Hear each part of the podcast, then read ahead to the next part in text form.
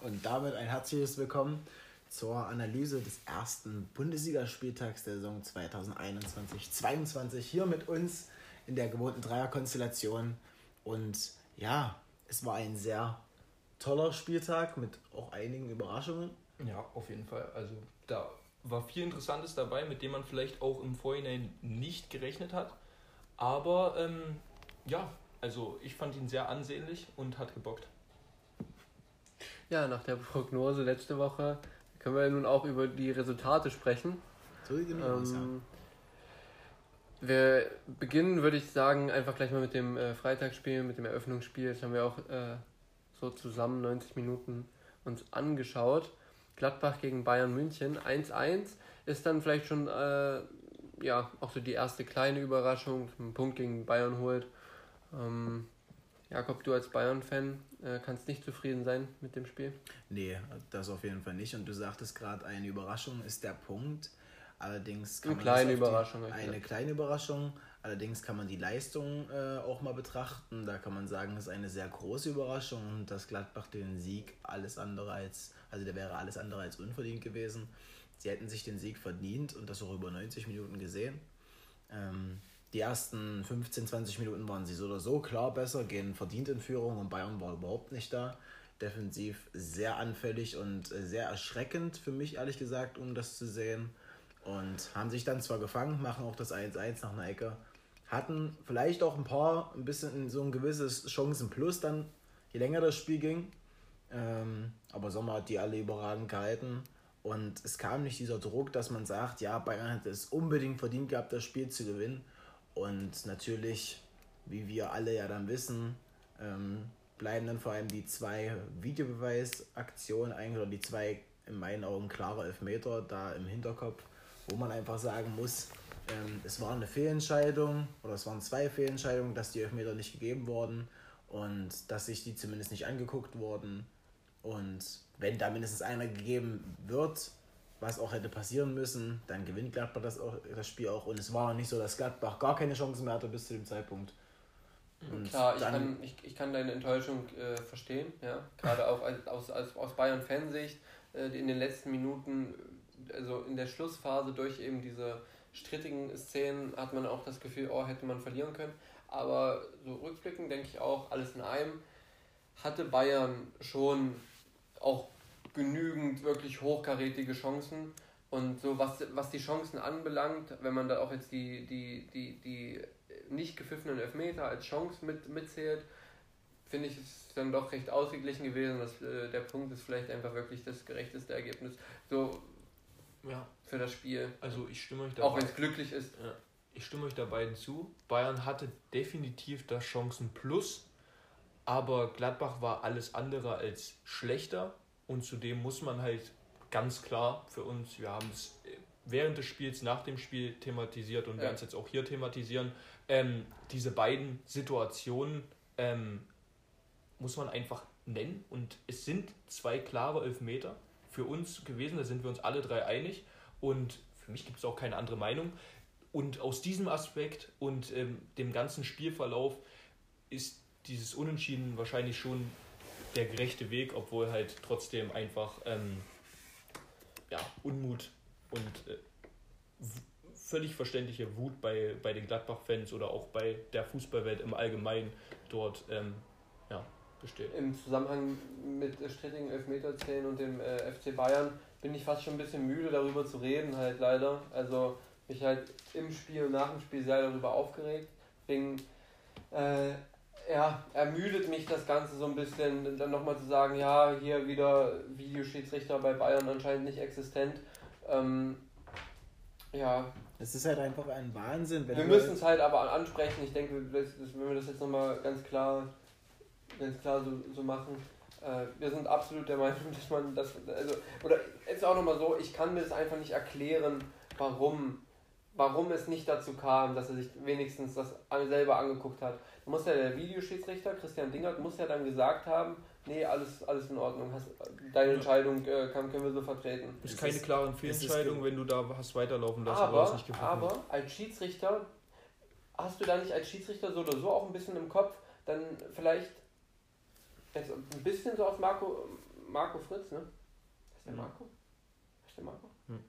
Aus Marco Fritz Sicht, ähm, dass du es nicht pfeifst, also dass du es erstmal nicht pfeifst, äh, weil du irgendwo im Hinterkopf hast, es gibt ja noch einen Videoschiedsrichter und wenn ein klarer Kontakt da war, den ich jetzt erstmal nicht gepfiffen habe, dann wird mir das schon gesagt. Ja und deswegen verstehe ich nicht, bei beiden Situationen sind für mich, oder ich sage es, sind für uns klare Elfmeter, wieso es nicht dazu kommt, dass er zum Monitor läuft. Finde ich, das ist ein sehr guter Punkt, da es ja genau das gleiche ist bei Abseitssituationen. Die Linienrichter sind dazu angehalten, nicht direkt die Fahne zu heben, sondern zu warten, da immer noch die Möglichkeit besteht, dass, wenn sie es nicht gezeigt haben, dass irgendwie der Videoschiedsrichter noch sagt, okay, das war abseits oder dass es irgendwie nochmal geklärt wird. Deswegen finde ich, ist das ein sehr guter Punkt, den Luca da gerade sagt, dass halt absolut logischerweise der Schiedsrichter im Kopf hat, ich bin mir da jetzt nicht gerade sicher, ich lasse das jetzt weiterlaufen, aber der Videoschiedsrichter ist noch da, falls da jetzt irgendwas was, äh, was Gravierendes ist so. Und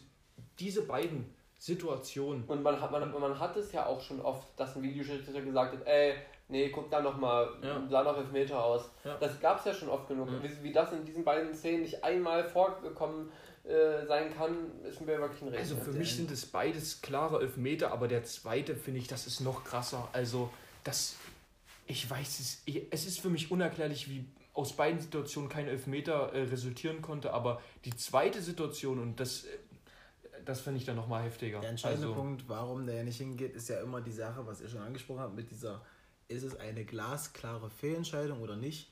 Das ist halt für mich so ein schwammriger Begriff, wo man halt einfach so denkt, was ist eine glasklare Fehlentscheidung und wie definiert man diese, ja? Und das haben wir auch schon öfters angesprochen. Das ist halt wirklich eine Interpretationssache und im Endeffekt musst du halt einfach dazu sagen, ähm, es heißt ja, der Schiedsrichter soll im Endeffekt der sein, der die Oberhand hat und der im Endeffekt entscheidet.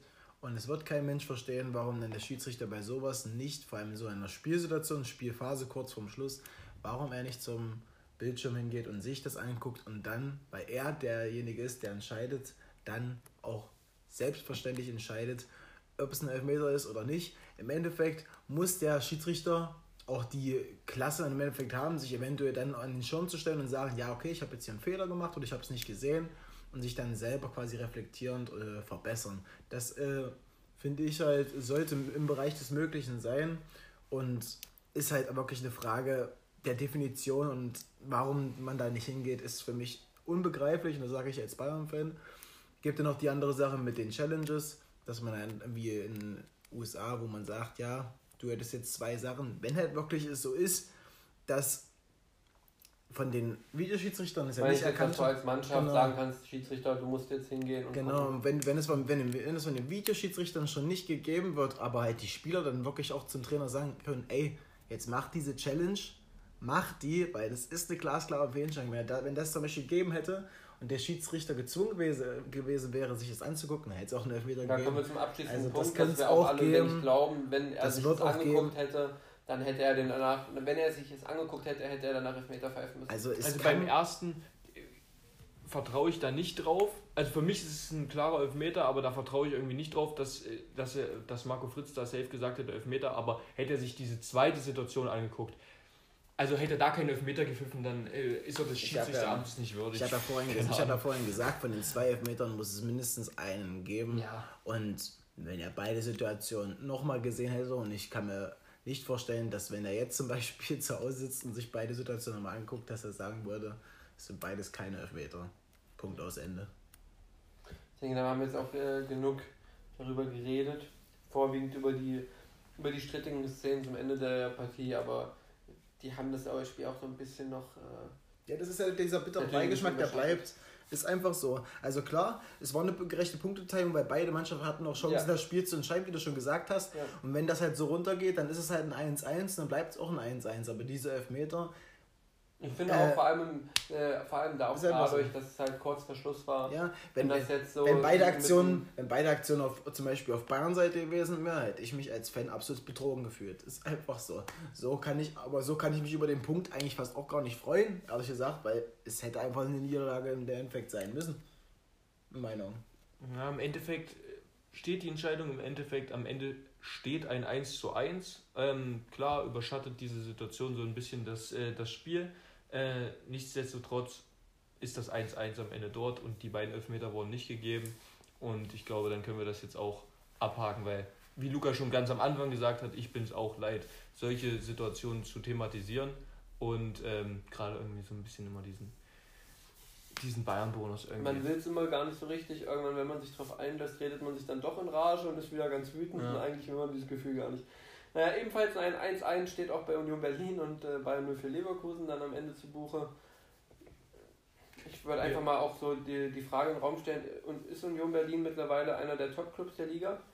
Auf einem, auf einem Niveau mit und äh, also ich meine jetzt so auf also kommen sie auf, auf dieses Niveau mit auf eine Stufe mit äh, Leverkusen, Gladbach, Frankfurt. Also ich denke, wenn sie ein gutes Spiel erwischen und sich, äh, sich reinstrafen mit voller Besetzung spielen, äh, können sie diesen Mannschaften mittlerweile standhalten. Aber trotzdem sehe ich sie ähm, in der Rangordnung noch etwas unter ihnen. Aber sie, sie hören, gehören schon zu den aber auf jeden Fall besseren Mannschaften.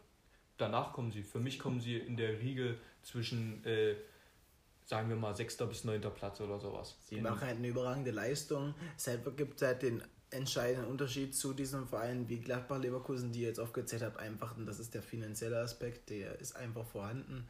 Union hat einfach nicht das Budget oder das, die finanziellen Mittel wie diese Vereine, aber sie machen es halt mit dem Geld unglaublich ja. gut, was sie halt zur Verfügung haben. Ja, nichtsdestotrotz wirtschaften sie mit diesem ja. Geld, was sie nur zur Verfügung haben, unglaublich gut.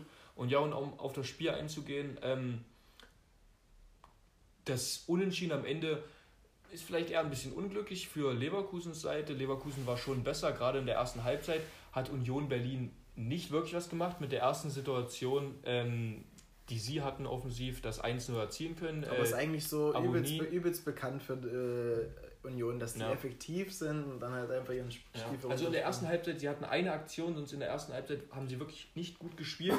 Der hat Avonie, ähm, also allgemein die ähm, Unioner viel Platz bekommen Kruse hat das gut eingeleitet. Ähm, und dann Avonie mit seinem ersten Distanzschusstor in der Bundesliga. Ähm, schöner Treffer zum 1 zu 0, aber kurz danach hat dann schon ein, der Diaby zum 1-1 ausgeglichen. Und ähm, von dort an hat auch Leverkusen das Spiel bestimmt. Einen wirklich sehr guten Fußball gespielt mit einer Passquote von 89 Prozent. Und ähm, auch danach im Interview habe ich gesehen, dass der Trainer gesagt hat, dass genau darauf Wert gelegt wird. Äh, viel Spielanteile, äh, viel Ballbesitz, ähm, viele Schlafetten. Schlafetten ne? viele Passschlafetten. Äh. Schlafetten im Fußball. Du hast ja wirklich alle Zahlen auswendig gelernt. Ne, ich habe es noch relativ ähm, präsent noch im Kopf. Ähm, ja, also Union so ein bisschen altbekannt, ähm, effektiv vorne gewesen, mhm. hinten alles reingeworfen, äh, ganz gut gestanden. Ähm, und solange sich dieser äh, Spielstil halt so durchsetzt, ja. Äh, Ostfrischer wird von seinem der wird von seinem System nicht abweichen. Und irgendwie, ich muss ehrlich gesagt, oder ehrlich sagen, vor dem Spiel, ich konnte mir irgendwie nicht, also auch wenn Leverkusen, wenn du schon sagst, die waren dominant und waren wahrscheinlich auch ein leichter Favorit, aber irgendwie habe ich 0,0 damit gerechnet, dass Union Berlin das Auftaktspiel zu Hause verliert. Also das habe ich mir noch nicht vorstellen ja können. Man, man kann ja auch darauf eingehen, wenn ich mir gerade nicht, nicht irre, hat jeder von uns dreien bei Kicktipp einen Unentschieden getippt. Haben wir nicht alle 1-1 getippt? Das kann sogar sein. Also, Oder ich habe vielleicht sogar für Union getippt. Ich habe 1-1 nee, hab 1, getippt. Ne, Jakob hat 2-1 von Union. Ich habe ja, hab 1-1 getippt. Aber es gab vier Leute, glaube ich, die 1-1 getippt ja, haben. Ja, ich, du, Kova, glaube ich. Und Mittler wahrscheinlich auch. Mittler oder so. Ja. ja. Ja. Weil halt wirklich dieser Faktor reinspielt mit auch Heimspielfaktor. Das ist Unsere treuen Zuschauer wissen das wahrscheinlich, dass ja. wir natürlich eine Kicktipp-Gruppe ins Leben gerufen haben, wo wir natürlich, äh, wo unsere Wenigkeit und unsere treuen Abonnenten ähm, wird uns die Bundesligaspieltage tippen und da haben äh, Robert und ich zumindest, wenn wir jetzt gerade bei dem Spiel sind, natürlich wieder unser Fußball noch unter Beweis gestellt. Jakob, ja, ein bisschen überschätzt, aber. Naja, aber Ja, wir kennen das aber Jakob, da ist oft mal ein falscher Tipp dabei. so ist das nun mal. Ich halte mich bedeckt. ja, also Robert hat es jetzt natürlich sehr ausführlich, super äh, nochmal äh, über uns informiert über das Spiel von Union gegen, gegen Leverkusen und ich kann absolut verstehen, was Jakob meint mit dem, äh, er hat, man, hat er nie dran gedacht, dass Union das Heimspiel am ersten Spieltag verliert. Ich auch nicht. Dachte ich, dachte ich auch gar nicht dran. Aber ich gedacht, ja, Leverkusen trotzdem eine starke Mannschaft. Jetzt finden sie sich irgendwo bei einem Unentschieden wieder. Mhm. Gehen wir weiter. Wenn ich wieder bei, bei, bei Union aber wieder die, diese Mannschaft gucke, die Transfers, das ist halt schon, das hat Hand und Fuß und das ist immer so wirklich, das sind Transfers, wo du auch denkst, ja, das kann den Kader verstärken. Ja, schade. Oliver Runert, dass der nicht bei Werder aktiv ist. Hast du schon oft genug? Ja, ich glaube, da würde er gerne äh, Time for Change, Wechselzeit mit, mit, mit Baumann machen. Ja, aber das wäre wär eine Idee. Vielleicht, vielleicht lässt sich Union drauf ein. Mhm. Ähm, Wahrscheinlich ja nicht. Ja. ja, aber ebenfalls ein Unentschieden. Wir kommen von Unentschieden zu Unentschieden. Äh, Gab es bei der Partie zwischen Arminia Bielefeld und dem SC Freiburg. Ein Spieler stach ganz besonders hervor und das war der Torhüter der Arminen, Stefan Ortega. Man hat jetzt gelesen, dass er äh, Angebote von Bayern und von Atletico abgelehnt ha hat. Mhm. Ja, Aber was ein Keeper da zwischen den Pfosten ist, zeigt das ja auch. Er hat bei beiden mit sehr, sehr hoher Wahrscheinlichkeit den Ersatzkister natürlich, na klar, Manuel Neuer, Jan Oblak, äh, den Ersatzposten angeboten bekommen ja. und hat aber nach dem Spiel im Interview gesagt, ähm, er war dazu bereit, sich Sachen anzuhören, aber im Endeffekt war er von denen, was er gehört hat, von den Angeboten, nicht überzeugt und ähm, hat ihn nicht mehr überzeugt als das, was er hier bei Bielefeld hat. Und deswegen hat, hat, hat er oder er und seine Berater sich dazu äh, entschieden, beim Verein zu bleiben. Und das hat sich bereits jetzt schon am ersten Spieltag bewährt gemacht. Denn ich glaube, der hat irgendwie elf Paraden gemacht oder so, ganz klarer Man of the Match und ähm, eine Wand dorthin. Wieder ein extrem starkes Spiel von ihm. Wir können ja mal ein bisschen noch bei Ortega bleiben, weil ich finde es schon eine spannende Personalie. Ähm, wenn er jetzt wieder so eine, also das erste Spiel ist so ein Fingerzeig vielleicht dahin, wenn er jetzt nochmal so eine krasse Saison abreißt. Äh, dann muss er eigentlich. Glaubt ihr dann, dass er dann nicht nach dieser Saison zumindest irgendwie nochmal einen Schritt wagt zu einem zu, zu, zu dem ersten großen Club seiner Karriere? Also zum. Also gezwungenermaßen eigentlich schon, weil dafür, ähm, ohne jetzt Bielefeld als Verein angreifen zu wollen, ich glaube, man kann sagen, wenn er diese Form jetzt auch über ein Jahr und sogar noch mal hinaus wirklich so hält oder gar verbessert, wenn du das hier dieses erste Spiel dir anguckst, dann bist du gezwungen, eigentlich nochmal woanders hinzugehen. Und da kann auch keiner böse sein dann bei dem Verein. Da hätte auch jetzt schon keiner böse sein können, wenn der jetzt schon gegangen wäre in dem Sommer zu irgendeinem größeren Verein. Wenn vor allem diese Angebote schon da sind, das ist ja auch nochmal eine andere Sache.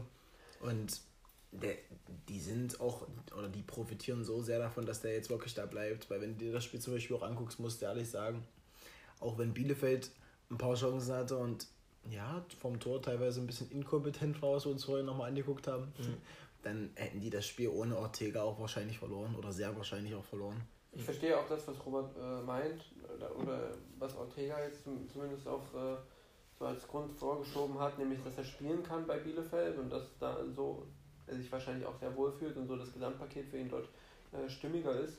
Auf der anderen Seite stelle ich mir das als Sportler aber auch so vor, ähm, dass es doch auch eine mega geile Erfahrung wäre, jetzt sei es Atletico oder Bayern, da ist jetzt mal dahingestellt, ähm, dort einfach mal Torhüter zu sein bei einer von diesen Mannschaften und vielleicht äh, in den Verhandlungen auch irgendwie aushandeln kannst, hier so Pokalspiele spiele ich dann mal oder äh, also dass man dir versichert, du sitzt nicht alle Spiele auf der ja. Bank, sondern du hast auch hier und da spielst du mal Pokalwettbewerbe, setzen wir dich ein. Und das ist doch irgendwie, das mal so mitzukriegen. So zum Beispiel Atletico Madrid, also auch ein Riesenverein, letztes Jahr Meister geworden, ähm, Champions League und so. Du, bist ja dann bei Champions League spielen und so. Das hat er ja sonst, das wird er sonst in seiner Karriere niemals haben, wenn er das nicht macht. Klar, aber für mich, weshalb es wahrscheinlich ähm, auch dann sich entschieden hat, das nicht zu machen, ist, für mich sind das zwei Clubs, die dafür stehen oder die ich nicht da drin sehe, ähm, dass sie das mit Pokaltorhüter machen. Gerade Bayern, man hat es bei Nübel gesehen. Ähm, Neuer steht immer, wenn er kann. Und bei Jan Oblak, bei Atletico ist es, glaube ich, nicht anders. Man könnte es sicherlich verhandeln. So, wenn der, wenn der erste Keeper halt einfach so unglaublich gut ist und halt einfach so weit drüber steht, dann ist es irgendwie oft so, aber ja, stimmt. Wenn, wenn aber die Keeper auf, auf ähnlicherem Niveau sind, dann oder wenn man so auch zu 100% überzeugt ist, unser zweiter Keeper ist keine großartige Verschlechterung, dann ist das ja mit dem Pokalhüter ja. eigentlich immer. Aber ich denke, bei diesen beiden Vereinen, die jetzt so an ihm interessiert waren und ihn gerne verpflichtet hätten, ähm, hätte er eben nicht diese Aussichten darauf gehabt, irgendwie Pokaltorhüter oder äh, sonstiges zu werden, sondern hätte eben darauf spekulieren müssen, dass sich irgendeiner dieser Torhüter verletzt oder er aus irgendwelchen anderen Gründen ähm, im Tor steht, aber hätte, denke ich, nicht viel Spielpraxis bekommen. Und äh, Ortega ist, ich glaube, 28 oder so. Ähm, 28, aber im ja. Tor haben wir auch schon intern schon oft besprochen, dass bei Torhütern irgendwie das Alter 28 noch nicht so, so krass ist. Da nee, stehen noch viele, noch, viele Jahre mhm. davor. Das ist was anderes. Also deswegen, um nochmal darauf zurückzukommen, was du gesagt hattest, wenn er jetzt nochmal so eine brachiale Saison hinlegt, dann also würde ich es völlig unverständlich finden, wenn sich nicht irgendein deutlich größerer Verein findet, wo er auch meiner Meinung nach Stammtorhüter wird oder halt irgendeine Mannschaft, wo er wirklich große Mannschaft, wo er der zweite Torhüter wird. Wahrscheinlich hat er die Qualitäten dazu, aber irgendwie das sehe ich halt irgendwie. Ich sehe ihn nicht bei irgendeinem Top-Club als äh, Nummer 1, dass irgendein Top-Club ihn als Nummer 1 holt. Aber höchstens, so, aber höchstens so eine Konkurrenzsituation mit irgendjemandem äh, stellt und hm. dann aber dann aber ihn tr doch trotz dennoch dennoch Aber hättest du es bei Kobel gedacht unbedingt? Bei Kobel? Mhm. Ja, ja, ist ja noch jung, sag ja. ich mal. Aber Achso, weil er jünger ist, ja. Weiß ich nicht, die, die können das schon Aber 28 brauchen. geht er auch noch. Aber also ich sag so viel, Jakob hat es vorhin einmal angesprochen. Ich bin mit meinem Kobel mega zufrieden, aber ich hätte, ich hätte Ortega als ersten Torhüter bei Dortmund auch gesehen. Ortega hat ja auch, wie ihr schon meintet, ein Alter mindestens noch vier, fünf Jahre, wo er auf sehr gutem Niveau spielen kann, wenn nicht sogar noch viel länger. Aber ich sehe den auch schon, wenn der so weitermacht, könnte er schon mindestens Europa League-Kandidaten auf jeden Fall zocken, als Stammtorhüter auch. Also ich würde ihm auf jeden Fall nicht verübeln, wenn er irgendwie sich bei Bayern als Nummer 2 oder bei Atletico als Nummer 2 einsetzt. Wenn er dann wirklich Vor allem halt bei Bayern ist es noch wahrscheinlicher, auch noch, auch noch mal Titel abzugreifen. Ähm, könnte ich ihm nicht verübeln, wobei Bayern natürlich schwierig wird, der mir jetzt erst Ulreich verpflichtet und wahrscheinlich hat er nicht einen Vertrag für eine eine Saison. Ähm, ich denke, die, die Gespräche waren im Vorfeld, glaube ich. Vor Ulreich, ja klar. Ja. Ja. Ja. ja. ja schon. Nee, ich meine auch im Hinblick nach der Saison. So. Bei Ortega hat meines Wissens nach nur noch die Saisonvertrag. Ach so. Und wenn so. dieser Vertrag jetzt ausläuft, dann ist es natürlich vielleicht auch noch attraktiver zu wissen, oh, guck mal, der Torhüter von Bielefeld, der hat jetzt mhm. zwei krasse Bundesliga-Saisons gespielt, den gibt es ablösefrei, dann denken sich vielleicht noch mehr Vereine, oh, der ist eine Alternative. Ja, ja stimmt, stimmt. Ähm, ja. Nur für Bayern ist das wahrscheinlich dann äh, nichts mehr nach der Ulreich-Verpflichtung. Bei Atletico weiß ich gar nicht. Gut, weil weiß ich, wollen wir noch irgendwas äh, zu, zu Freiburg oder vielleicht auch naja. noch irgendwas zu, zu, Freiburg sagen? Oder? Am Ende ist es halt ein 0-0 und ein, ja gut, man kann nicht sagen gerechtes Remis. Weil Freiburg hatte schon sehr viele Chancen, vor allem in der ersten Halbzeit, mhm. also ähm, wo die das Spiel für sich entscheiden hätten können. Bielefeld, wie gesagt, haben wir auch vorhin schon gesagt, war auch zwei, dreimal sehr, sehr gut durch, wo sie auch ein bisschen inkompetent vorm Tor waren, wenn ich ehrlich bin. Also sie hatten, war, glaube ich, zweimal Okugawa. Ja, ne? Sie hatten zwei wirklich Hochkaräter, wo man auf jeden Fall ein Tor hätte draus mitnehmen müssen. Ähm, aber trotzdem war ganz klares Chancenplus auf der Seite von Freiburg, die ja hätten Minimum mit einem 1 auch hätten rausgehen können. So, am Ende steht aber das 0-0. Stefan Ortega ähm, ist Man of the Match, hat den Punkt für Bielefeld festgehalten und ja. Das ist es. Und wir widmen uns nach drei äh, sehr, im Ergebnis zumindest, ausgeglichenen Spielen nun einer Partie, die etwas deutlicher ausgegangen ist. Und zwar FC Augsburg gegen TSG 899 Hoffenheim. 0 zu 4 am Ende der Endstand. Hat irgendjemand davon äh, von euch damit gerechnet, dass es hier so ein deutliches Ergebnis gibt? Nö, es gab ja auch einen, der prediktet hat, dass die erste Trainerentlassung ähm, beim Hönes ist. Stimmt, ja Jakob, was äh, so ein kleiner Rückschlag für dich. Und, äh, Aber wiederum war er bei Kicktip auch wiederum, wiederum war er auch die Person, die Augsburg nach ganz unten gesetzt hat. Muss man ihm auch, muss man ihm auch an, also ja. zusichern. Äh, In dem Spiel konnte man als Hoffenheim glänzen, ja, bei Augsburg jetzt auch einfach wahrscheinlich ja, es ist halt auch einfach. Aber ich habe mir die, die Aufstellung von Augsburg halt nochmal angeguckt und dachte mir so, man, aber eigentlich im Endeffekt doch, also jede Bundesliga-Mannschaft stellt irgendwie auf dem Niveau eigentlich was, aber für mich liest es sich auch gar nicht so schlecht. So, was ich aber auch noch ganz kurz mich noch angreifen, weil wir da gerade auch noch kurz waren. Ich fand es auch interessant, dass keiner wenigstens mal im Ansatz auch bei erster Trainerentlassung Weinziel genannt hat. Fand ich auch ein bisschen interessant. Augsburg eigentlich auch so ein ja, Kandidat. Ja, wahrscheinlich hat man halt im Kopf, dass er Weil der erst gekommen ist, ja. Und bei Weinziel halt auch einfach, keine Ahnung, ich habe immer so gedacht, Weinziel, Augsburgs passt halt durch diese Erfahrung, die man halt früher gemacht hat, wo er eigentlich eine relativ erfolgreiche Zeit hatte für seine Verhältnisse oder für Augsburgs Verhältnisse. Ja, aber jetzt, gesagt. klar hat er Augsburg gerettet, aber glanzvoll war das jetzt auch nicht. Was er da noch. Keinesfalls, nein, aber. Aber da hat er ja auch wenig Zeit gehabt. Man Natürlich, hat vielleicht gedacht, jetzt ne? neue Saison, weil es ja Augsburg. Ja, aber wenn es dann nicht funktioniert und man viele Spiele verliert, dann könnte man auch sagen, okay, funktioniert nicht, man lässt ihn wieder. Deswegen, er wäre auch ein Kandidat, so wo ich nochmal drüber ja, nachdenke. Den haben wir schon sehr, aus, sehr außer Acht gelassen. Ja. Ja, gut, gehen wir weiter. Zu dem Spiel musst du trotzdem sagen, dass es halt im Endeffekt ein glasklarer Sieg war, der keinerlei gefährdet war, halt einfach für Hoffenheim und die haben das souverän runtergezockt. Also ähm, Augsburg hatte eine sehr große Chance direkt zum Anfang durch Vargas, wo er das hätte das 1 zu 0 machen können. Es war schon eine hundertprozentige Chance. Ähm, dann ist ähm, Hoffenheim in Führung gegangen. Ähm, ja, und in dem Spiel halt hervorzuheben ist ein äh, André Kramaric, der mit drei Torvorlagen hier geglänzt hat und ähm, sensationell performt hat, aber allgemein auch das Team hat einen sehr guten Offensivfußball gespielt und stand dann auch ähm, sehr solide, hat hinten heraus dann das 2-0, 3-0, 4-0 gemacht. So, es stand lange Zeit nur 1-0, ich glaube bis zur 70. Minute oder sowas. Verzeihung. Alles gut. ähm, ein bisschen angeschlagen. Ja, aber sie haben das, sie haben das schon, äh, wie Jakob gesagt hat, souverän runtergezockt und äh, sind absolut verdient hier äh, mit einem 4-0 rausgegangen. Also eine, dass Kramaric überhaupt noch bei Offenheim spielt, verwundert mich auch nicht. Ich glaube, es ist auch, auch, ich, ich glaube, es ist auch seinem fortgeschrittenen Alter geschuldet. Ja. Also, also was heißt, er ist halt kein alter, alter Spieler, ist jetzt, mittlerweile ist er 30. Er hätte ja auch schon vor einem Jahr oder vielleicht vor zwei irgendwie gehen können. War halt dann 29 so ungefähr. Und ich glaube, wenn er halt, wenn er so gespielt hätte, wie er gespielt hat die letzten Jahre, die lange wir mal die letzten zwei, drei Jahre, aber halt sieben Jahre, also wenn jetzt 23 wäre, 24, dann wäre schon nichts weggekauft worden. Ähm, ja, stimmt schon. Aber was willst du machen? Jetzt spielt er bei Hoffenheim immer noch. Im Endeffekt sehr souverän Auftritt von Hoffenheim.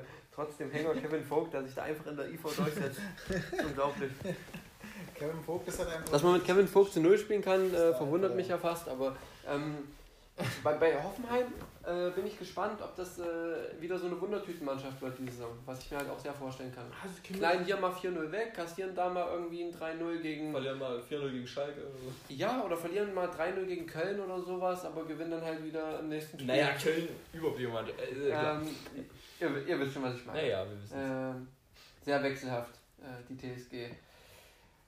Ebenfalls drei Torvorlagen sind einem Spieler beim Spiel Stuttgart gegen Kräuter Fürth gelungen. Jetzt muss ich mal gucken, ob es wirklich stimmt. Ja, Bonas Sosa. Ja, stimmt tatsächlich. Bonas Sosa macht da weiter, wo er letzte Saison aufgehört hat. Mhm. Und Stuttgart gewinnt 5-1 gegen Kräuter Fürth. Ja. Also. Das, äh, also, dass man Stuttgart stärker sieht als, als Fürth, ja, auf jeden Fall. Aber ich muss sagen, äh, mit einem 5-1 äh, für Stuttgart habe ich absolut nicht gerechnet, vor allem wenn man an letzte Saison denkt, da ist kein Gonzales dabei, da ist kein Silas dabei, da, da ist kein Kalajdzic dabei. Und die hauen die trotzdem 5-1 weg. Also das kam für mich ein bisschen überraschend. Wer ist eigentlich Silas? Wie, wie heißt er denn mit Vornamen? Kartompa Wumpa. Und Vorname? Ja, wir wollen ein bisschen wieder, das hatten wir schon letzte Folge. Hat sich immer noch keiner informiert. Nee, nee. wenn er nicht spielt, dann informiert mich auch nicht. Okay. also, ja, man kann schon sagen, man hätte nicht mit so einem Ergebnis gerechnet, aber es war wirklich eine Machtdemonstration, ein desolates äh, Kräuter Fürth und ein fulminantes ähm, Stuttgart. Ähm, ja. Ja, man muss einfach dazu sagen, dass man wirklich das Kräuter Fürth nicht den Erwartungen gerecht ist, oder eigentlich ist, ist Kräuter Fürth den Erwartungen gerecht geworden, dem man die man ihnen halt einfach zugeschrieben hat, nämlich dass er halt einfach letzter war am Ende der Saison.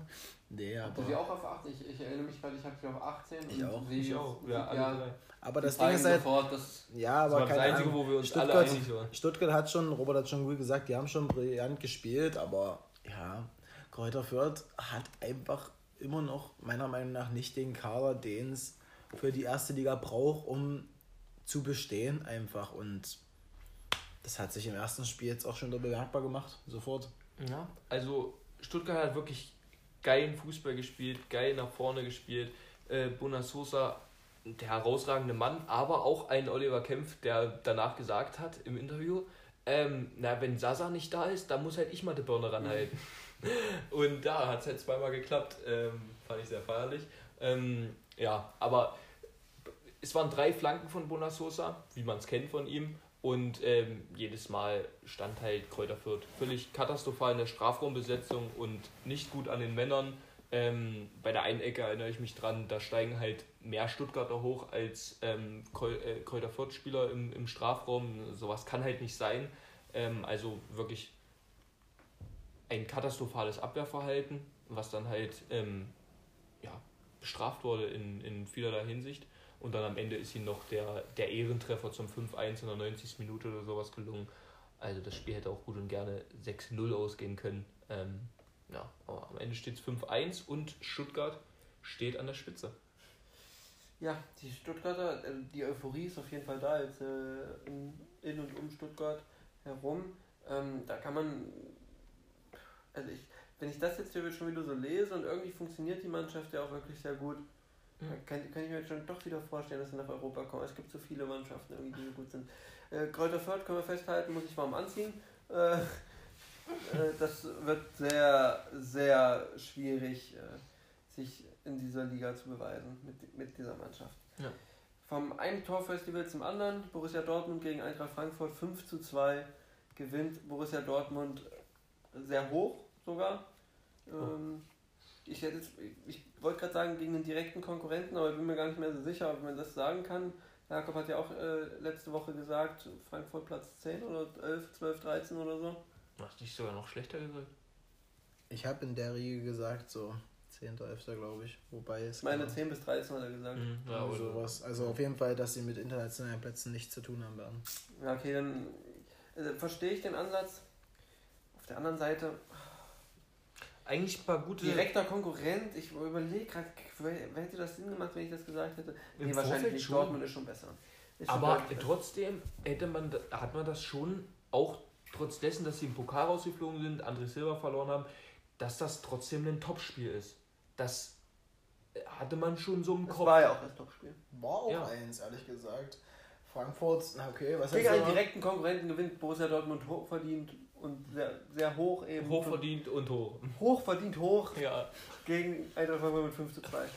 Ja, und ich fand Frankfurt ehrlich gesagt am Anfang gar nicht so viel schlechter. Du musst einfach auch wirklich sagen, dass Dortmund die überrollt hat. Ich fand Dortmund brachial gut. Ja, also, und deswegen sage ich ja, Frankfurt fand ich jetzt nicht so viel schlechter, sondern einfach Dortmund war. Also Frankfurt hat nicht das abgezeigt, was sie gegen Waldhof und Mannheim zum Beispiel gezeigt haben, wo sie absolut viel schlechter waren. Ja. Also klar, sie waren schlechter, aber das war. Sie waren nicht isolat. Das Spiel ist nicht ausgegangen, weil Frankfurt so schlecht war, sondern weil Dortmund einfach so gut war. Ja, das kannst du einfach stehen das lassen. Also natürlich ragt auch einfach ein Erling Haaland raus. Das ist unglaublich, was der mitbringt für ein Gesamtpaket. Speed, Tempo, Körper, Abschluss und eine Übersicht dazu, Dribbling, da passt alles. Auch das Dribbling auch, mittlerweile. Aber also auch wirklich mittler und der rechte Fuß macht ja auch da die Tore. Hat er ja auch äh, trainiert. Das, äh, ihm kommt auch, glaube ich, zugute einfach, dass er wirklich die EM nicht gespielt hat. Der konnte sich lange vorbereiten auf die Saison. Der ist, du merkst einfach den Unterschied, ähm, dass Haaland einfach topfit ist im Vergleich zu anderen Spielern, die eine lange EM gespielt haben. Das merkst du. Ähm, Allerdings musst du auch ehrlich gesagt, natürlich kannst du Haaland hervorheben, der nach dem Spiel auch unnormal gefeiert wurde von den Fans, zu Recht. War geil. Ähm, das war schon krass, aber ähm, bei Dortmund hat in dem Spiel einfach offensiv alles gepasst, auch die anderen Spieler. Reus überragend, Reina, äh, auch ein Bellingham, der kam. Alle, alle vier für mich klaren Offensivspieler in der, in der Aufstellung haben getroffen. Hazard macht auch ein Tor, genau. Mhm. Aber du musst einfach sagen, da hat wirklich vieles gepasst offensiv und man hatte so das Gefühl, das ist jetzt nicht ein neuer Trainer, sondern das ist absolut alles eingespielt und das passt schon einfach alles perfekt wie aufs Auge. Also ja, das also war mein Eindruck von dem Spiel. Haaland ganz klar, ich finde auch eine Frechheit, dass er die Torvorlage für Rainer hat er einfach nicht bekommen, obwohl der, das war seine Torvorlage. Ähm, das war ein ganz klarer Pass zu ihm. Aber für mich, man muss auch noch meinen über alles geliebten Marco Reus da hervorheben. Also neben Haaland, das waren wirklich die beiden glanzvollen Akteure. Also Reus ja eigentlich noch ein Tor gemacht. Also, Jakob, du hast ja auch gesehen. Mhm. Was, also, was da Trapp gemacht hat, das habe ich noch nie gesehen. Und also, das ist so, so glücklich, dass er dafür nicht den Gegentreffer bekommen hat. Wirklich schlecht, ja. Also, das war aber, echt scheiße. Aber zu Reus muss ich auch sagen, ja. Also, wenn der fit bleibt, wir wissen alle, was er für eine Qualität abliefern kann. Der war auch nach dem Spiel am Interview mit Lothar Matthäus und Thomas Hermann. Äh, oder Thomas Hermann heißt er aber so von Sky. Ich weiß es gerade gar nicht.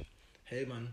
Mhm egal, auf jeden Fall er hatte da gesagt, wurde auch die Frage gestellt, ja, wie es ja mit dem DFB ist und so, hat er auch gesagt, ja, ihr wisst alle, wie sehr gerne ich für den DFB spiele und alles, also da kann man, glaube ich, auch vieles erwarten. Flick, Flick meinte, Flick, genau, Flick meinte auch vor dem Spiel oder generell damals, ja, Reus ist im letzten Drittel einer der besten deutschen Spieler, die wir haben, was auch einfach so ist. Und wenn der Mann fit ist, dann liefert er eine geniale Leistung immer wieder ab und er profitiert ungemein auch jetzt von einem Erling Haaland, der jetzt nicht der schlechteste Mitspieler ist. Mhm. Und, und der wirkt halt mittlerweile dann auch fit einfach. Ja, absolut. Das ist halt der große Unterschied. Ja. Das man, hat, auch, ja. man hat auch äh, oft gesagt, finde ich, dass Reus jetzt nicht unbedingt der Führungsspieler ist, allerdings wirkt das anders, finde ich mittlerweile, weil ja, du, du identifizierst oder er identifiziert sich ja schon mit dem Verein und als Außenwirkender, auch wenn ich als Bayern-Fan sage, ja, das ist eine Identifikationsfigur von dem Verein einfach und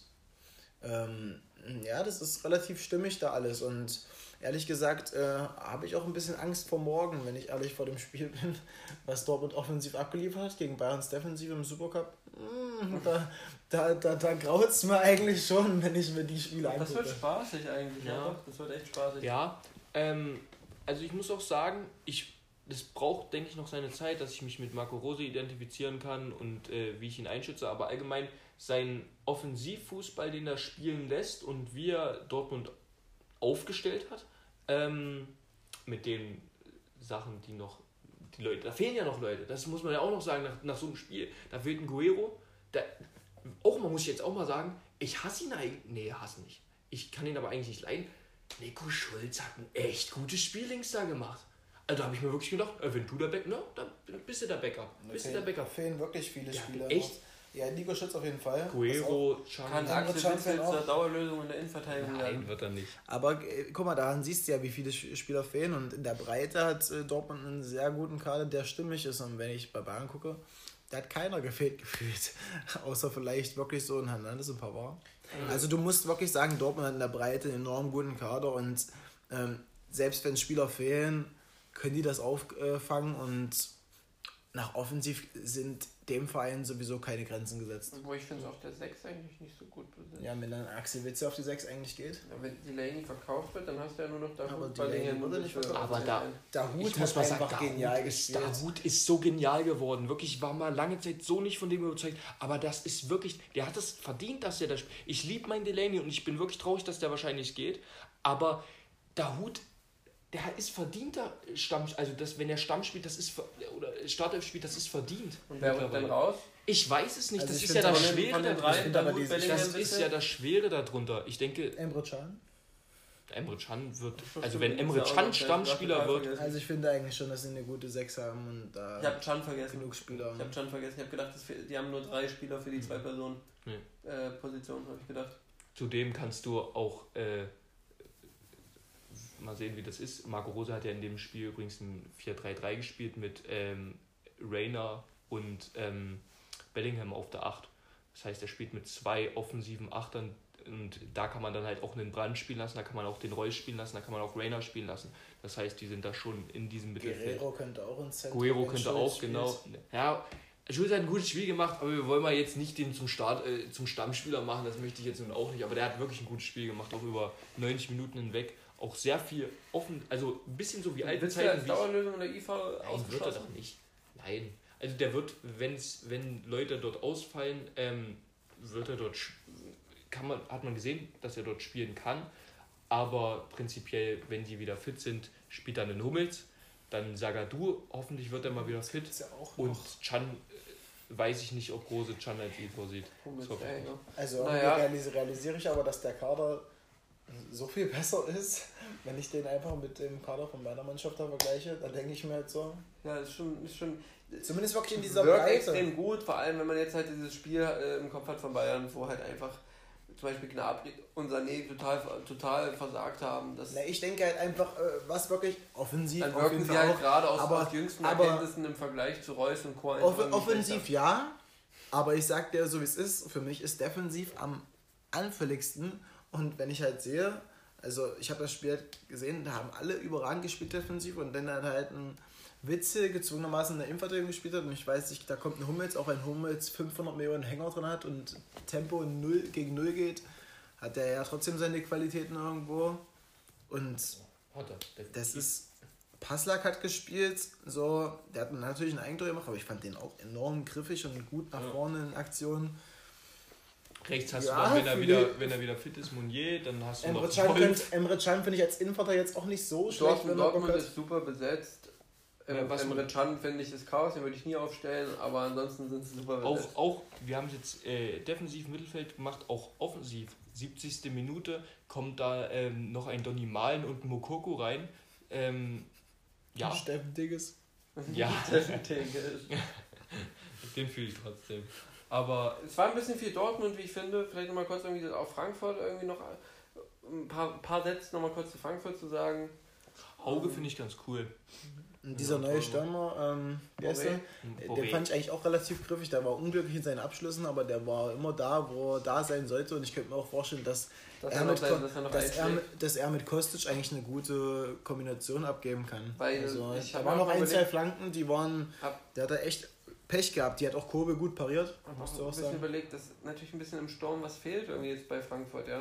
ja also Boré haben sie als Stürmer, dann Ragnar Ache, der auch bei, äh, bei Europa, der auch Ache, bei Olympia mit war. Ache kam übrigens, weiß nicht, hast du weißt wahrscheinlich nicht, da kam eine, kam eine Eingabe oder Ache wurde eingewechselt zu einer Ecke. Ache hat den Ball verlängert und dann gleiches Tor, das 5-2. Also Ache war eine Sekunde auf dem Feld, hat die Vorlage gleich eben zum Tor. Ähm, und haben sie sonst noch einen Stürmer? Ache, Boré, das war's, glaube ich, oder? Haben Sie noch einen Stürmer im Kader Frankfurt? Keine also einen Stürmer. Kamada. Wirklich Stürmer. Na, Kamada. Ja, nee, doch, also haben sie. Mann, wieso kommt ihr da nicht drauf? Paciencia haben sie noch. Ja, das stimmt. Der ist wieder da. Der hat doch letztes Jahr überzeugt, ja. Ja, auch viel verletzt Wirkt halt irgendwie ein bisschen äh, im Sturm halt so sehr nach einem Downgrade im Vergleich zu davor Silva, Jovic irgendwie. Sehr begrenzt, ja. Jetzt mit Boré, ja, Ache. Also klar, Silva letzte Also letzte Saison, war, Sil war Silva, Jovic, Ache, jetzt ist es äh, Boré, ähm, Pastenza, Ache. Ja, aber ist ja auch wirklich erster Spieltag, gibt denen noch ein bisschen Zeit, wobei ich ehrlich gesagt ja auch weil ich glaube, dass Frankfurt jetzt nicht dieser Überflieger wird dieses Jahr. Aber ich glaube schon, dass Boré ein paar Tore machen kann und wird. Mhm. Ah, ein Spiel, merke ich gerade, habe ich natürlich vergessen, äh, vor, ja. das auch vor dem Topspiel äh, stattgefunden hat. Und zwar vom VfL gegen den VfL Wolfsburg gegen Bochum. Ja, da hat eine frühe rote Karte, denke ich mal, komplett die Spannung aus dem, aus dem Spiel rausgenommen. Also nach der roten Karte gegen Robert Tesche war man sich, denke ich, schon sicher, dass Wolfsburg das Ding irgendwie ziehen Sehr wird. unglückliche Szene. Äh, Tesche bekommt da auf der Linie den Ball an der Hand. Gibt es einen Elfmeter? Den Riemann hält von Wout Weghorst, ähm, der jedoch dann 20 Minuten später oder sowas dann doch in einer wirklich sehr guten Situation hat er krass gemacht, das 1-0 erzielt. Der hätte, hat auch selber nach dem Spiel gesagt, in dem Spiel muss er eigentlich äh, Minimum zwei, wenn nicht sogar drei Tore schießen. Hatte noch viele andere Situationen, wo Riemann ihm ähm, im Weg stand, ähm, aber am Ende hat es gereicht. Aber ja, es ist äh, herauszuheben ist der Torhüter, aber allgemein ähm, haben viele danach im Interview oder hat man auch viel gelesen, Bochum hervorzuheben für diese kämpferische Leistung, die sie trotz dessen gezeigt haben und sich mit zehn Mann ab der vierten Minute dort Wolfsburg entgegengestellt haben und am Ende nur 1-0 verlieren.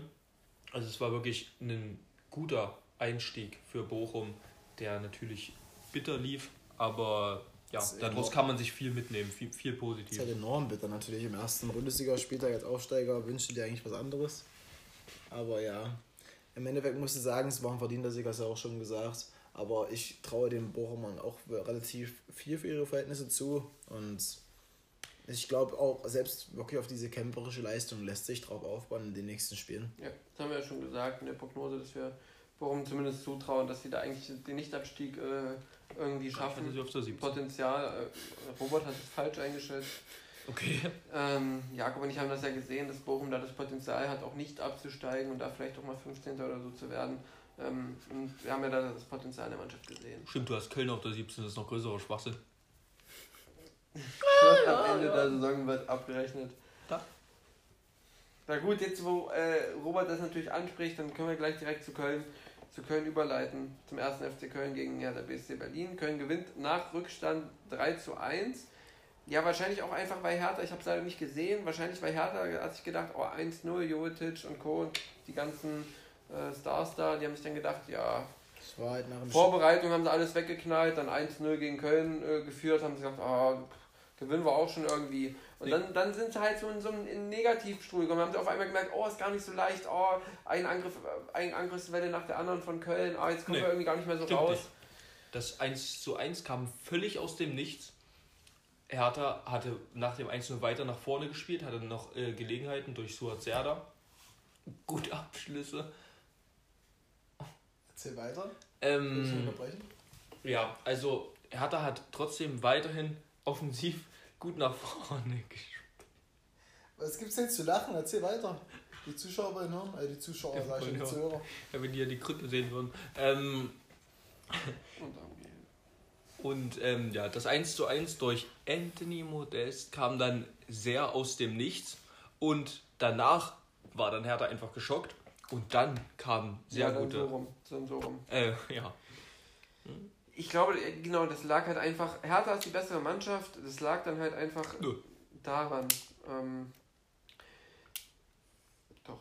Ich muss zur Verteidigung auch sagen, ich habe nur kurz eingeschaltet am Beginn des, oder Ende der ersten Halbzeit. Ich und da, das keiner von euch das Spiel sehen. Und da fand ich ehrlich gesagt, dass Köln enormen Druck gemacht hat, aber es war ja. wahrscheinlich wirklich nach dem 1-0, äh, nach dem 1-1 direkt. Ja, wo du ja schon meintest, dann, Schock, hatten sie die Überhand. Weißt du schon. Ja, im Endeffekt musst du sagen, Köln hat es wahrscheinlich schon verdient gewonnen, weil Hertha auch einfach echt eine, keine gute Truppe ist, aber. Die haben verdient gewonnen, ja. Ähm, weil da auch ein bisschen, ich sehe das hier so ein bisschen, ein bisschen defensiv aufgestellt hat. Total der Pussy-Move von ihm. wir werden auch am Ende sehen, wir haben doch gesagt, am Ende sind wir abgerechnet und da wird Hertha einfach da stehen, ein bisschen offensiver aufstellen würde. Er hat Del Rosun Richter und äh, Luke Bacchio auf der Bank und spielt nur mit zwei offensiven Spielern, mit, nur mit Jovetic und Kunja. Und wenn du siehst, wer da auf der Bank war, mit Luke Bacchio und der Rosen, da weißt du, dass das halt Boah, Teng ist ein Box-to-Box-Spieler. Da weißt du auch, dass es nicht werden kann wie im Pro Club damals, wenn Luke Bacchio vor allem auf der Boah, Bank Teng war nach 59 Minuten als erster ausgewechselt. Der hat ja nicht mehr so die noch für Deo Vasi und Sefuig. Da muss ich ja los. Okay, egal. Da. Ich wollte nicht über das Spiel reden. Ups. Bevor wir jetzt zu viel Quatsch erzählen über die Spieler. Ähm, ja, dass Keinzi übrigens den Doppelpack schnürt, das ist klar. Der hat die Qualität. Da frage ich mich auch, warum Bremen den damals abgegeben hat. War zu schlecht für Bremen. Das tut irgendwie weh, ja. Das merkt man, dass der zu schlecht ist. Wir kommen jetzt einfach mal schnurstracks jetzt noch schnell zum letzten Spiel und zur ähm, größten Überraschung des Spieltags. Jetzt überlegen, ob ich mir dabei recht gebe. Ja, ich gebe ja. mir dabei recht. Ja. kommen zur größten Überraschung des Spieltags. Ähm, obwohl letzte Saison äh, zum Ende hin hat Mainz schon mal gegen RB Leipzig gewonnen, 3 zu 2. Allerdings unter anderen Umständen. In einem absoluten Lauf und den führen sie jetzt vielleicht fort. Gewinnen 1 zu 0 am ersten Spieltag heim durch ein Tor von Niakate, nachdem äh, ja, Mukiele das mit unglaublicher Übersicht wunderschön vorgelegt hat. Den hat er gesehen am Langpfosten. Also das Tor war schon unnormal Chaos, vor allem von Mukiele. Ich glaube, das passiert ihm auch nicht nochmal so, aber ja, ja Mainz hat sich halt bedankt. Mainz hat sich dafür bedankt. Allerdings, natürlich steht im Vordergrund, dass Mainz dieses Spiel halt gewinnt mit, glaube 14 Spielern in Quarantäne. Gefühlt die Hälfte der Truppe, oder was heißt gefühlt, die Hälfte der Truppe war einfach nicht da. Und wenn wir gesehen haben, wer teilweise auf der Bank saß oder auch gespielt hat, dann ist es also kein Wunder, aber es ist schon echt beeindruckend, wie sie das Spiel dann im Endeffekt gewinnen und auch nicht unbedingt so krass unverdient, weil sie schon ihre Chancen hatten und halt einfach über den Kampf dann halt am Ende belohnt wurden. Bo Svensson hat nach dem Spiel gesagt, die haben zweimal trainiert, so in der Form, in der Mannschaft. Und er hat selber gesagt, das, was er der Mannschaft gesagt hat, was er fordert, wie sie das umgesetzt haben, ähm, das war, hat er selber gesagt, das war eigentlich utopisch, was er da von der Mannschaft verlangt hat oder was er für Anweisungen gegeben hat. Und dass die Mannschaft das 1 zu 1 so umgesetzt hat, ähm, ist einfach nur fulminant. Phänomenal. Phänomenal. Ja, vier Spieler aus der zweiten Mannschaft kamen insgesamt zum Einsatz in dem Spiel. Mhm. Ähm, ist schon beeindruckend. Und ja. natürlich auch enttäuschend von Leipzig. Mainz könnte doch schon wirklich Spaß machen. Ich glaube, die Mainzer, da ist die, Euphoriewelle, die hat ja, kam ja letzte Saison schon enorm ins Rollen und die nimmt jetzt auch keinen, keinen Abriss. Das ist, äh, da kann man sich wahrscheinlich als Mainz-Fan äh, ja doch, oder generell als, äh, als neutraler Bundesliga-Fan mit den Mainzern freuen. Ist irgendwie auch ein relativ sympathischer Club so an sich. Mega. Ähm, ich denke, die werden, das haben wir ja in der Prognose letzte Woche schon gesagt, wahrscheinlich nichts mit dem Abstieg zu tun haben dieses ja. Mal. Die hatten wir auch als eine der Über Jakob als eine der Überraschungsmannschaften ähm, genannt, die ihre Serie weiterhin fortsetzen. Merkst du selber, ne? Da haben wir dir alle zugestimmt. Ja, aber man muss auch erstmal aussprechen. Ja, aber sonst hast du nicht so geglänzt mit deinen Prognosen. Na, aber naja, es ist der erste Spieltag. Ne, klar, klar. Es ist der erste Spieltag. Robert äh, hypt sich auch ein bisschen zu sehr darauf, dass Köln jetzt mal ein Spiel gewonnen hat. Wenn sie dann am Ende der Hinrunde insgesamt zwei gewonnen haben, dann reden wir weiter. Na, ist alles unentschieden. ja, das kommen sie trotzdem nicht auf die, obwohl. Hey, doch, klar. Abschließende Worte sind noch trotzdem 21 Punkte. Das ist schon gut. Das ist gut. Ich finde Wie viel ist Bremen abgestiegen? Mit 0. Mit 32? Nee, 34? 31 oder so, glaube ich. Naja, da haben sie schon mehr als die Hälfte der Miete. Ich finde trotzdem, wir sollten noch ein paar abschließende Worte zu Leipzig finden. Ja, klar, wie, wie ordnet man das jetzt ein? Ähm, wir haben jetzt gegen, gegen, gegen Mainz 1-0 verloren. Das ist ein herber Rückschlag. Ich weiß nicht. Ähm, ich kann mir trotzdem dennoch nicht vorstellen, ich kann mir dennoch nicht vorstellen, dass äh, Leipzig nicht oben mitspielen wird, ganz oben am Ende. Und das ist jetzt vielleicht so ein kleiner, kleiner Dämpfer, aber ich glaube, die werden auch schon irgendwann wieder ihre Souveränität finden und ins, ins, Rollen, und ins Rollen kommen. Also ich kann mir das nicht anders vorstellen. Davon bin ich auch überzeugt. Ähm, ich auch. Obwohl ich ja gesagt habe, wir erinnern uns an letzte Woche, André Silva, bei Leipzig wird nicht so funktionieren. Habe ich ja gesagt. Und ich habe gesagt, Leipzig wird, Herbstmeister. wird nicht so viele Tore und du hast, wird nicht viele Tore schießen, du hast gesagt, ich werde Herbstmeister. Guck mal, da feiert er sich jetzt, obwohl es nach dem ersten Spieltag ist. Da feiert er sich jetzt nach dem ersten Spieltag. Leipzig wird Herbstmeister. Das ist halt das Ding, das ist halt so ein. Also, das ist halt gerade wirklich. Leipzig wird Herbstmeister und Köln wird Neunter. Na, das, wenn du nach dem ersten. Da musst du aufhören zu lachen. Nach dem ersten Spieltag stimmt's ja. Warte, da sind sie. Naja. Äh, Köln ist gerade Vierter. Ja. Aber ne? bei Köln wissen wir ja, was passiert. Das ist doch schön, dass sie gerade Vierter sind. Aber ach, egal. Ja, Jakob und ich, da sind wir einer Meinung. Ähm, ja, Robert, es ist, ja. Ja. Dass ich da jetzt halt ausgelacht ist, halt von den Tipps und was ich so gesagt habe bei den Prognosen, bin ich bis jetzt der Beste. Also mal ruhig runterfahren. Wenn er, ist schon so. Also falls irgendjemand Aber dieses Ende hier hört, falls es irgendjemand hier hört von unseren Zuh mhm. Zuhörern, ja. falls ihr es bis hierher geschafft habt, dann schreibt gerne mal uns auf Instagram, könnt ihr uns immer erreichen. Ähm, slidet mal in unsere DMs rein und äh, äh, schickt uns, wer so das beste, äh, irgendwie so das beste Bild für eurer Meinung nach abgibt, was, was die Prognosen an, äh, anbelangt und wie viel Quatsch Roboter erzählt, könnt ihr auch gerne mal ausführlich in die DMs. Okay. Topscorer Haaland. So, in dem Sinne äh, hoffe ich, wir sehen uns dann in den äh, Direct Messages bei Instagram. Ich antworte euch da sehr gerne ähm, und freue mich auf die nächste Folge nächste wir Woche. antworten nicht gerne. Und ich, ich freue mich in, damit äh, auf die nächste Folge nächste Woche und äh, auf spannende Ergebnisse von Köln, Leipzig und Co. Bis genau. dahin, euer Luca, ciao. Bis dann. Ciao.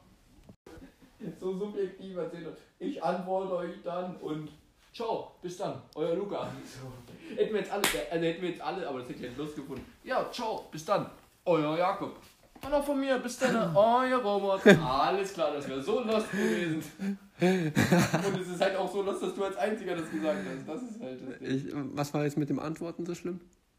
Dass, dass wir den alle antworten. Achso. Das antwortet nicht nur du bei Instagram. Das denken nämlich, glaube viele, dass, dass nur du den Account führst. Ich für den Account. Ja, das, also das ist ja. Okay, Jakob kann man wirklich rausnehmen. In dem Sinne sind wir alle aufgeklärt. Bis dahin.